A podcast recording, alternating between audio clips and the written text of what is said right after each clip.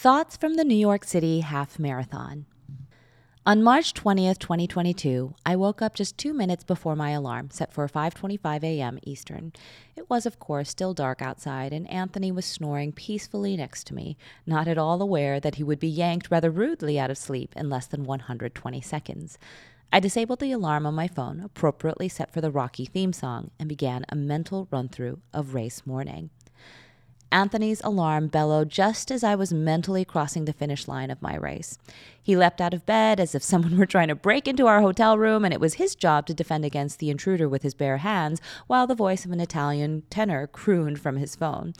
Anthony likes to be lulled out of sleep, while I prefer to be punched out of bed, I guess, but he always seems startled when the music begins, regardless of the piece he selects. Despite my run through of the morning events, I stayed in bed while he showered. It was cold in our room, and the thought of slipping out from beneath the warm cocoon of the hotel comforter seemed unnecessarily inhumane at such an hour. I could easily cut into my stretch and chill time, I figured. I just started another book the night before and flipped to it on my phone, hoping I'd be better immersed by the time I towed the start line. I almost always listen to a book while running a longer race, but after only a couple pages, I turned the phone face down on the bed and let my hands rest right over my heart as I pondered the undecorated hotel ceiling. I never understood those who actually looked forward to race day. The night before, Anthony asked, Babe, aren't you so excited about tomorrow's race? And I deadpanned, No, I'm dreading it. Normal people get excited for Christmas morning. Normal people get excited for the first day of spring break. Normal people get excited over a coveted invitation to a dinner party. Normal people do not get excited about running 13.1 miles in a row I'm excited about crossing the finish line, I revised.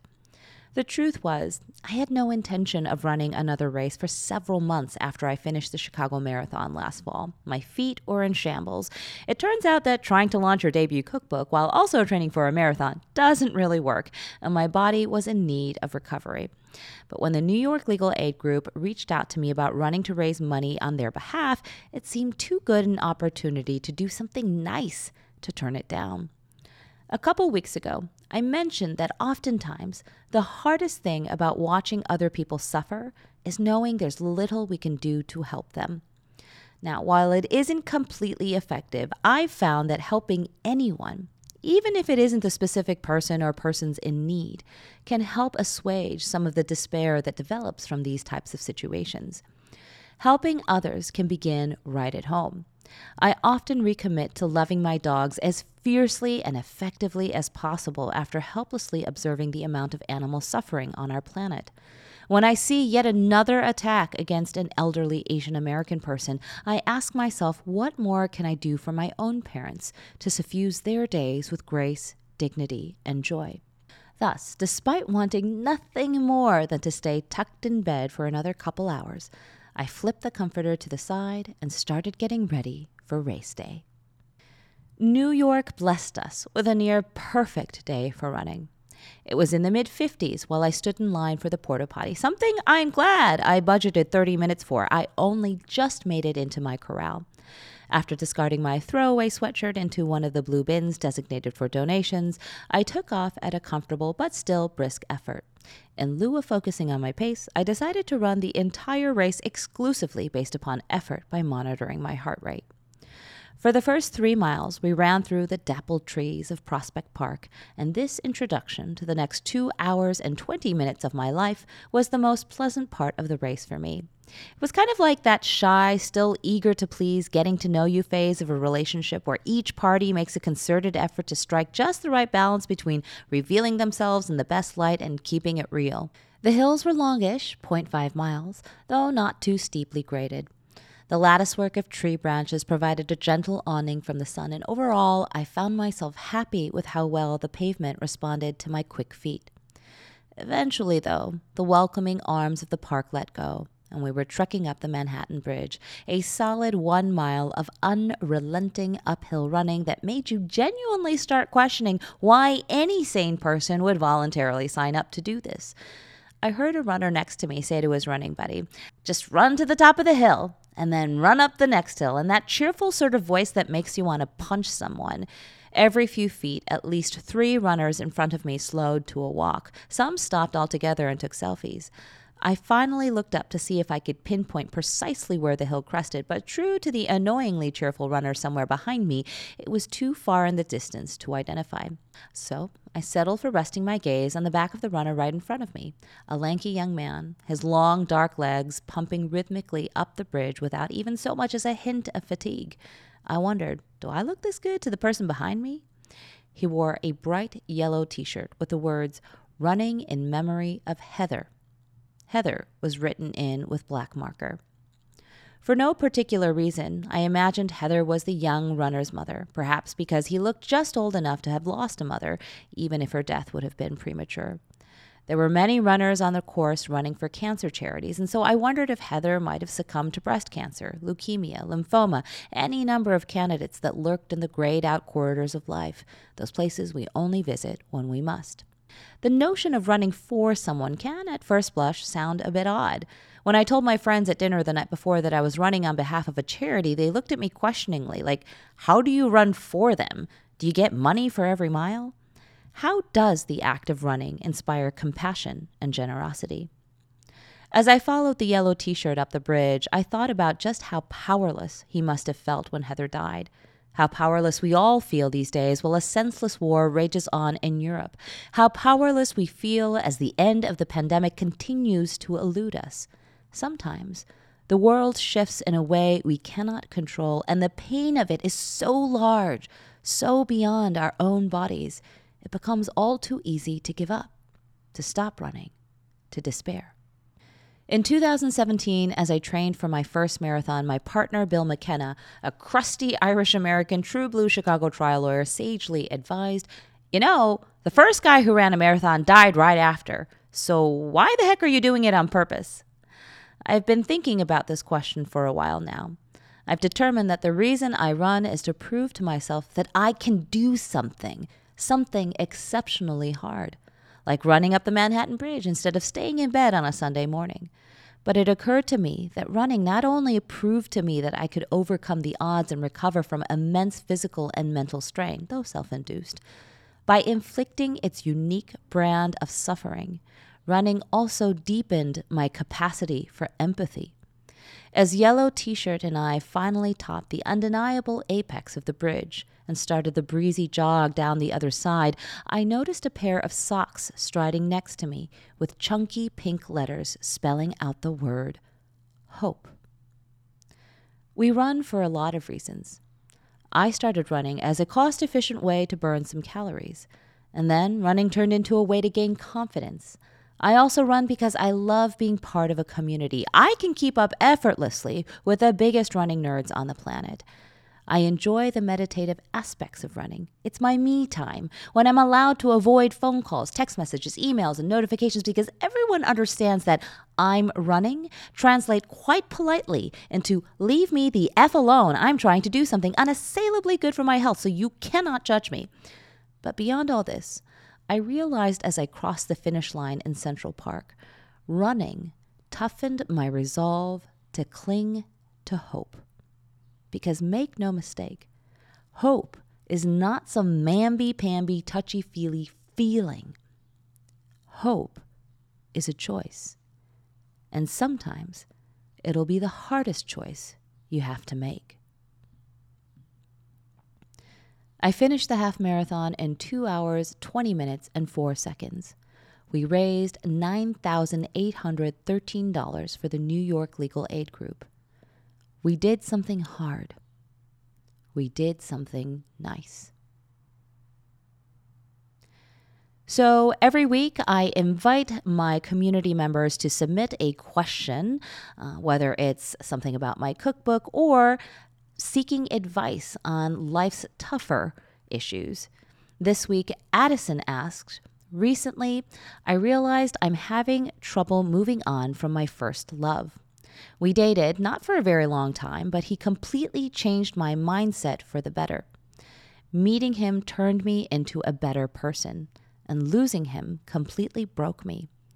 I have dated other people, but I can't shake the feelings I have for him. So, my question is Have you ever had to move on from a loss like this? And if so, how did you do it?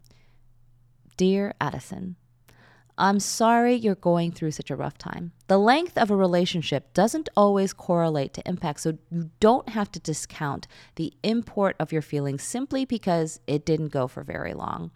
There can be a lot of things that factor into why this particular relationship has affected you in the way that it has. Some of it will undoubtedly have to do with the person, but a lot of it is about who you were when you met him and who you were when you were dating him. This is why I think it's helpful to reframe this as a question of a relationship's impact, as in, it's not just him, but what the two of you created together that has left a mark. Sometimes, when a relationship has ended and we've gotten over the initial sting of rejection, what lingers isn't so much a longing for the other person, but the person you were when you were with them. You say that meeting him turned you into a better person, but that can't be true.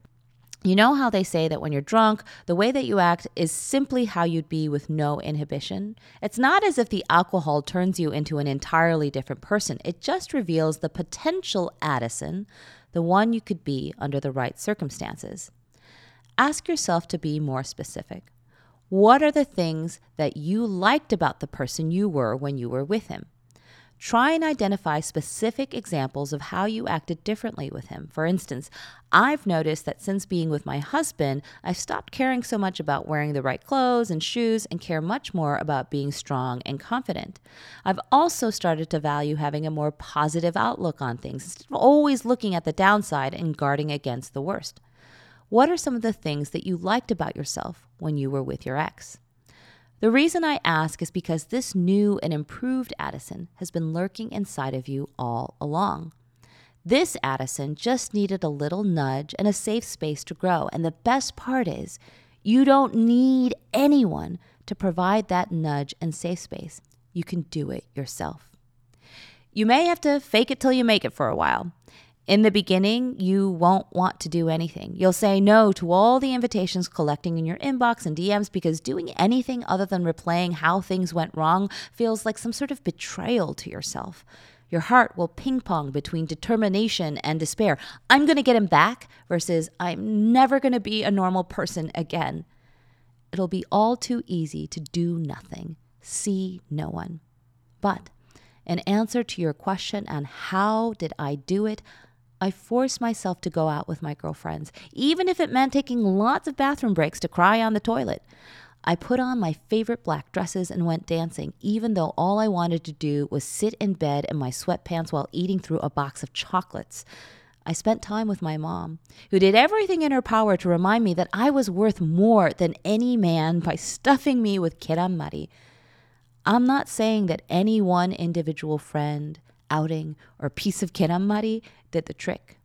Rather, all of it together helped to push me forward until amazingly one day I was able to walk on my own. I am not suggesting that there isn't some part of you, perhaps a large part of you, that misses him, just him. I know that feeling well, and it's possible that you'll end up carrying around a small hole in your chest for the rest of your life because that's what some loves tend to do. If you are broken, that's okay. You know why? Because you have all the tools to not just fix yourself, but to make yourself even more effective, more beautiful, more resilient. You don't need him to do any of those things. Wishing you all the best, Joanne. So, several months ago, I was honored to be a guest on the Rich Roll podcast. In fact, I would not be surprised if many of you reading this newsletter today found me through the RRP. Rich subsequently invited me to submit an essay for his book. It is an absolutely stunning compilation of some of Rich's most thought provoking and potentially life changing conversations, and I am so proud to be a part of it. You can pick up your copy now I'll include a link to where you can purchase a copy of Voicing Change Volume 2 in the show notes below. Announcements. All right, just a reminder for TKV Meal Planner members, our next live event will be on March 27th at 7 p.m. Central. You should have already received an email for it. Make sure to mark your calendars and RSVP and join us. If you are not a member of the Korean Vegan Meal Planner, what the heck are you waiting for? You get all sorts of free stuff in addition to a bunch of recipes, live cooking demonstrations, live Q&As, monthly newsletters, all sorts of goodies. I'll include a link to sign up in the show notes below. Boston book signing. Once again, just a quick reminder I will be in Boston for a TKV cookbook signing event on May 17th. More details to follow. LA Times Festival of Books. I am super excited about this. I'll be doing a live cooking demonstration on April 23rd at the University of Southern California's campus as part of this awesome food festival. Tickets go on sale on April 17th, so keep your eyes peeled for more details soon. Parting thoughts. So, yesterday, I received some unpleasant news and I was not ready for it. And as a result, it started to unravel my day. I had a hard time focusing on the things I needed to do for work. I wasn't as present as I wanted to be for dinner with my parents. Amma made this amazing chapchaebap coming soon to a meal planner near you. And when I finally crawled into bed, I had trouble falling asleep because I couldn't stop examining my pain fingering its jagged edges as if doing so might make it more bearable. Eventually, though, I did fall asleep, and when I woke up, I discovered that the ache had dulled. It didn't completely disappear, but it did get better. Isn't that amazing? How sleep can literally make your hurts better? Whatever it is you're battling right now, however much it hurts, just know that better days are literally less than 24 hours away.